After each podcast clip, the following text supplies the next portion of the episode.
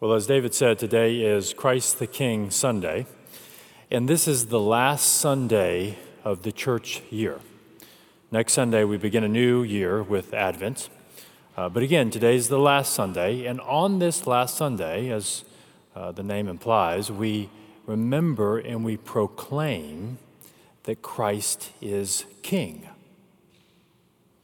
And if you begin to think about why um, the church makes us or, or calls us to do this on, on the last Sunday of the year to proclaim Christ as King, I think it's because ultimately this proclamation, this claim, is a culmination of, of the entire year. All the, the seasons that have gone before, all the holy days, they point to this ultimate claim and promise that Christ is King.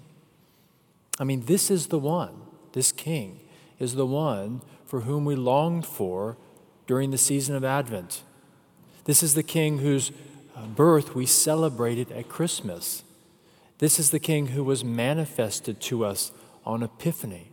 This is the King whose death and resurrection we remembered uh, in Lent and Easter. This is the King who on Pentecost promised to us the gift of the Spirit so that we might go out and minister in His name. In a real sense, uh, today is the culmination of the church year. And this, this claim, this proclamation that Christ is King, uh, this uh, was one of the earliest and one of the most foundational confessions of the church. From the very beginning, the church proclaimed that Jesus is Lord, Jesus is King. And so today we, we proclaim this that Christ is, is King. Now, in our readings that we heard, uh, what the readings are trying to do is they're trying to describe uh, this king that we have. And one of the themes that emerges is the description of Jesus as a shepherd. The idea that Jesus isn't just any type of king, no, instead, he is a shepherd king. We see this in our gospel passage where Jesus, as a shepherd, he separates the sheep from the goats. But this idea is really fleshed out in our Old Testament reading from Ezekiel. And this morning, I want to just spend a few minutes looking at that passage and seeing what it says about Jesus as a shepherd king. Now, of course, we know that Ezekiel uh, wrote this passage uh, long before Jesus, uh, about 600 years before Jesus. Uh, but what's interesting is that in Jesus' ministry and teaching, he claimed this passage for himself. He pointed back to it and said, This passage from Ezekiel, it points and talks about me. And he does this when he calls himself the Good Shepherd. Remember, John 10, he says, I am the Good Shepherd. And, co- and commentators argue that Jesus would have clearly been referring back to this text in Ezekiel. And that what he's saying is if you want to understand me, if you want to understand my kingship, well, look at this text from Ezekiel 34, where it describes the shepherd king. Three things I want us to see when we look at the passage, which we'll do in one second. Uh, and that is, this shepherd king is described or marked by three things. Uh, first, this shepherd seeks, he gathers the sheep. Second thing to see is that this shepherd feeds the sheep, he takes, he takes care of the flock. And then the third thing the shepherd does is he judges. The shepherd king executes justice. So he seeks, he feeds, and he judges. So let's, let's look at the passage. Uh, and I recommend that um, probably you want to look at your bulletin. I'm going to stick really closely to the text and, and read portions of it to us. Uh, and we will begin just right at the top. And again, we're going to talk first about how this shepherd seeks. And notice how active the shepherd is. The shepherd is not passive, he's not waiting for the sheep to come to him. He goes out to seek the sheep. Says this Thus says the Lord God, or thus says Jesus the shepherd king I myself will search for my sheep, and I will seek them out. As shepherds seek out their flocks when they are among their scattered sheep, so I will seek out my sheep. I will rescue them from all the places to which they have been scattered on a day of clouds and thick darkness. I will bring them out from the peoples and gather them from their countries, and will bring them into their own land. So we'll stop there. Now, what is, what is being described here is what you find summarized in the Gospel of Luke when Jesus has lunch with Zacchaeus. And Jesus says that the Son of Man has come to seek and to save the lost. Jesus is the one who seeks us out. He doesn't wait for us uh, to come to him. And, and a verse I love from Ezekiel is the one we read I will rescue them from all the places to which they have been scattered, scattered on a day of clouds and thick darkness. He searches for us, uh, especially in our dark places. And I'll say by extension, uh, we as a community that follow this shepherd, who seek to embody this shepherd, we are also called to seek the lost, to seek out those who are hurting and who are in hard places. So, Christ, as the shepherd king, he seeks us. That's the first thing. All right, second thing that the shepherd king does is he feeds the sheep, he takes care of them. So, let me just pick up uh, right from where I stopped. This is about halfway through verse 13. It says, I will feed them on the mountains of Israel, by the watercourses, and in all the inhabited parts of the land. I will feed them with good pasture, and the mountain heights of Israel shall be their pasture. There they shall lie down in good grazing land, and they shall feed on rich pasture on the mountains of Israel. I remember reading a book by a gentleman named Keller. Uh, he was a shepherd, and he wrote a book on, on Psalm 23.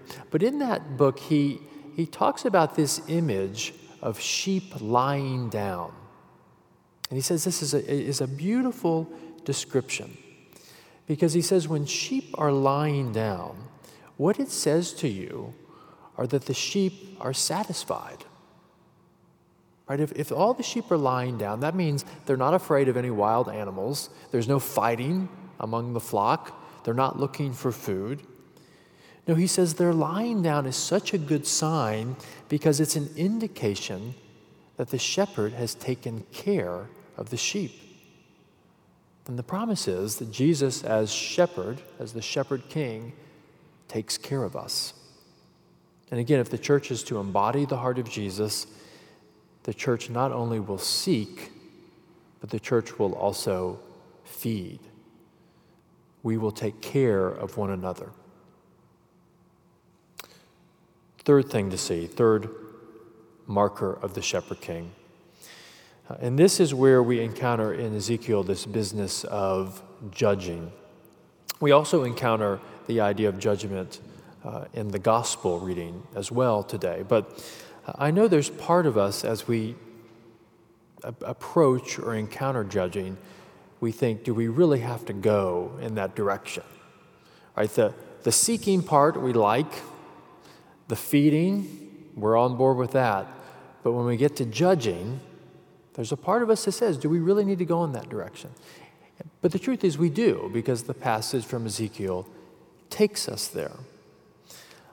And I'm not going to read the, the entire rest of the passage. I'll say from where I stopped, there's more discussion about how the shepherd cares for the sheep.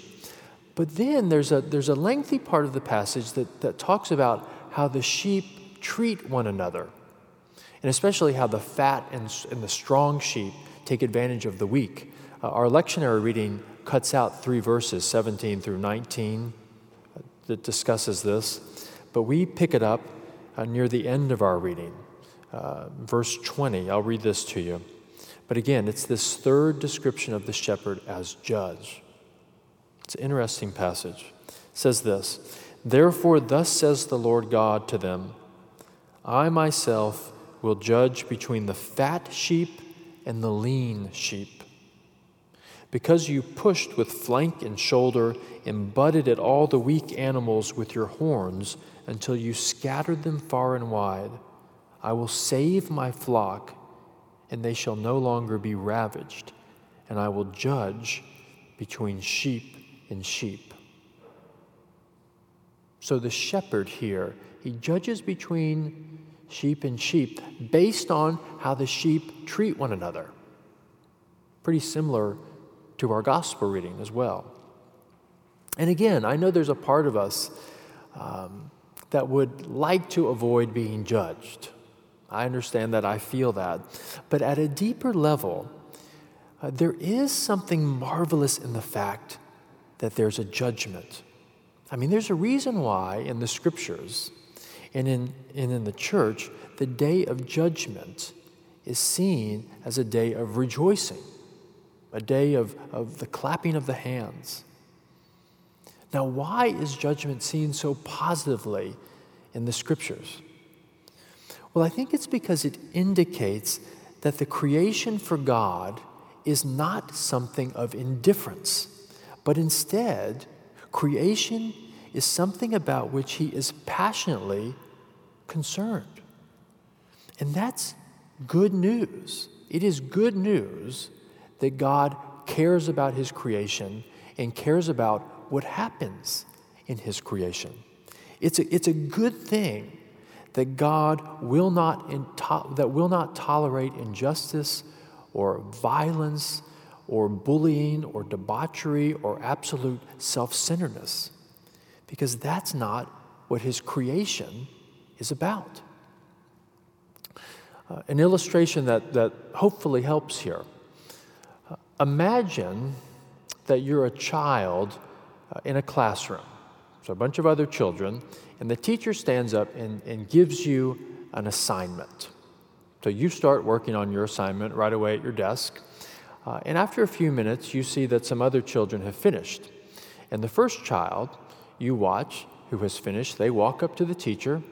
Uh, she hands in her piece of paper, and the teacher takes the piece of paper and, without even looking at it, crumples it up, throws it in the wastebasket. Second child gets up, walks to the teacher, hands in his paper, same thing. Teacher doesn't even look at it, crumples it up, throws it in the wastebasket. Now, after you've seen that a couple times, don't you start to think, What's the point? I guess she doesn't really care about my penmanship. Now, you see, you want a teacher who cares, who judges, and says, Well done, you've been making improvements. You want a teacher who cares about you and cares about your work.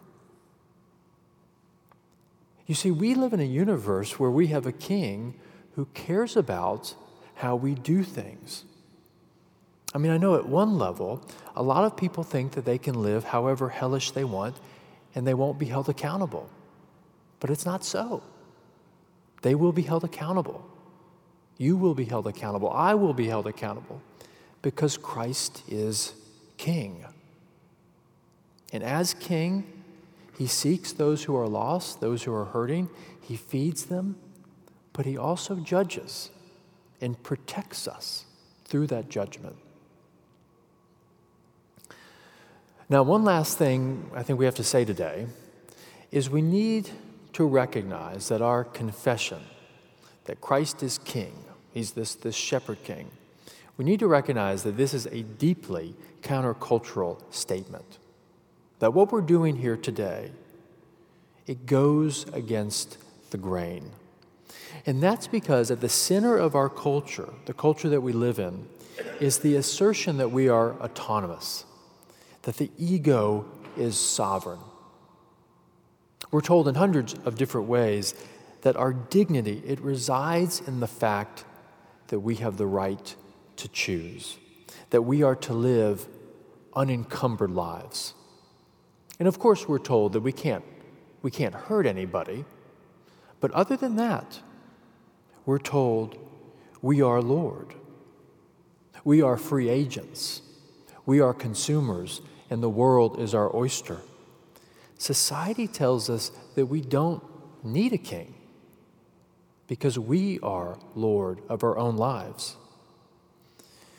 But you see, what, what makes us different as Christians is that we believe that our dignity as believers it doesn't come from the fact that we're free agents, but rather it comes from the fact that we belong to the shepherd.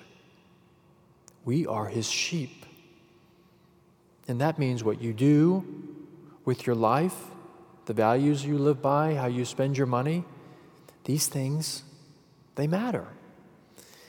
And, and I think celebrating this day, Christ the King, it helps to protect us from seeing Jesus as some sort of divine butler who we go to when we need something or when things are bad. No, He is our King, and we follow Him. And we follow Him because we know that without this shepherd, we are like lost and scattered sheep. I mean, who else are we going to follow? We did not make ourselves, we cannot redeem ourselves, and we know that our hearts are restless until they rest in Him. And so today, we proclaim and celebrate Christ as King.